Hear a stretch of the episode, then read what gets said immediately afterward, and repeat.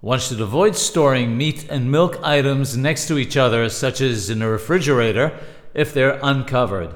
There's a difference of opinion whether or not it's acceptable to put them momentarily next to each other, and one who is strict not to do so even for a short amount of time will be blessed.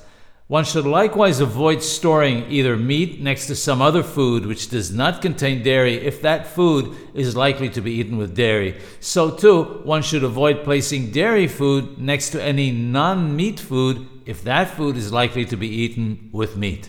If, however, the items are in closed containers so that none of the food can seep out, or they're placed in different parts of the refrigerator where it's certain that one type could not spill into the other, then it is completely permitted.